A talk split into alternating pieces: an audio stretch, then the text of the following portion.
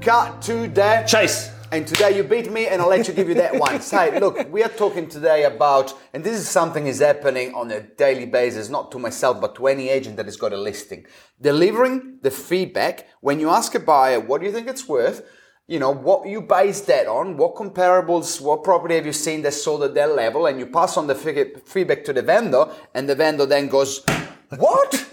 what? Who said it's there? Why? Now they're dreaming. Oh, and buyers never tell you the real story. Of course, the feedback's always low. Yeah. So I think it's really important now in 2022, leading into 2023, Diego, that the feedback is the feedback based on comparable, comparable sales, not the old cliche, oh, we've had feedback from 1 2 to 1 4.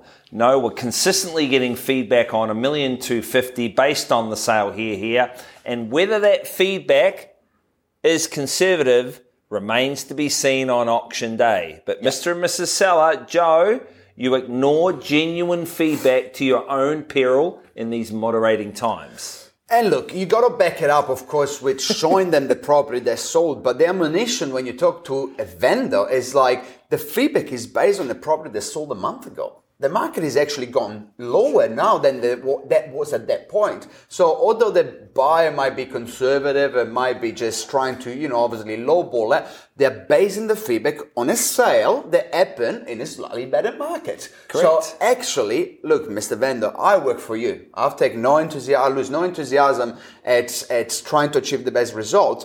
But you cannot argue with a property similar to yours that's sold in a better market at this level. Let's try to get you more, but here are the facts. Now, you top it up with a couple of offers at the level, then you can look them in the eyes and say, now we've got two reference points, two offers, th- 30, 40 Ks away from each other. Those buyers don't know what the other offer is. And you back it up with those three or four properties sold, I can look in the eyes saying, hey, I've done my job. This is where the market is. I might have got a little bit wronger because we based the, we based the appraisal on previous sales in a better market. But here's where we are today.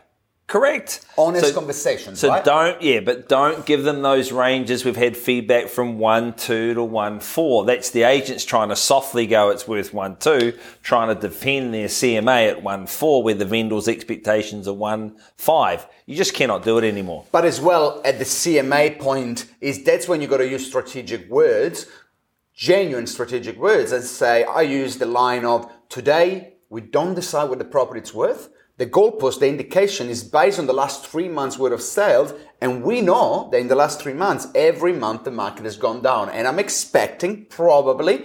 I wish it wasn't the case, but I'm expecting the market to go down in the next two months while we're on trend, the market. yeah, It's this trend. will probably continue, but will So- get you out of the market. We'll get you out of the market. But if you don't use certain keywords at the appraisal, then you look like a muppet a few months down the line because you promise something that you can't promise. So you got to go in at appraisal time, give them all the hope in the world, but be realistic and say, today we don't decide what the property is worth. The property is worth once we're on the market based on what sold now over the last few weeks. But if you don't set it up at appraisal time, it's going to be hard to backtrack a month later when you're on the market and dealing with that feedback, right? Oh yeah.